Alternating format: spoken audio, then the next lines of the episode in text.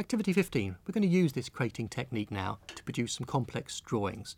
The first one's going to use the vertical double cube to produce a chess piece. The second one's going to use side-by-side -side cubes to convert into a piece of furniture, something like a sofa. I start off, as I have done in the other activities, with this Y shape here. And I'm using those to estimate where the other lines go to. I project that front face up and I'm going to approximately judge the height of that.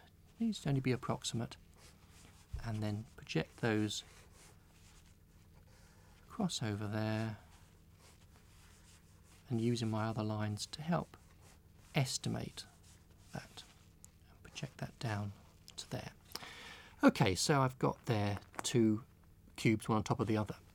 Going to convert this into a chess piece, and this is like the one that appears in the workbook. I'm actually going to join those two corners together, and then I'm going to join that corner and that corner.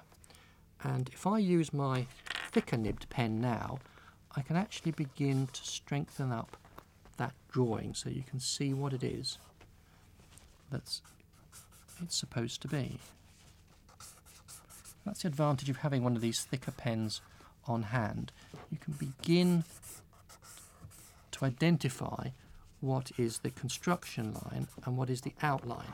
And I could further increase that uh, image of tone by using that technique we used at the beginning of these exercises to give you some idea of shading on this object. Just rather quickly put in. Now you can see we appear to have now two triangular forms, two wedge-shaped pieces, which could be some abstract uh, form, or I could begin to develop that into something, something else. But it's a way of developing design sketches using the simple crating technique. The side-by-side -side cubes, again, I start exactly as I started before, having the single shape, project that line out, project these lines out, estimating where that's going to be, and projecting those back like that.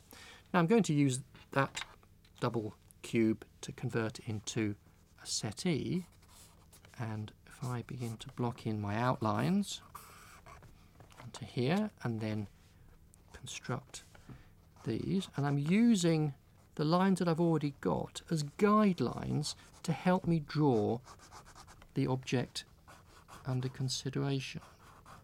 So you'll see this begin to emerge in a minute. So here's my sofa, which is a rather cubic sofa and probably not very comfortable. Excuse me while I turn that around.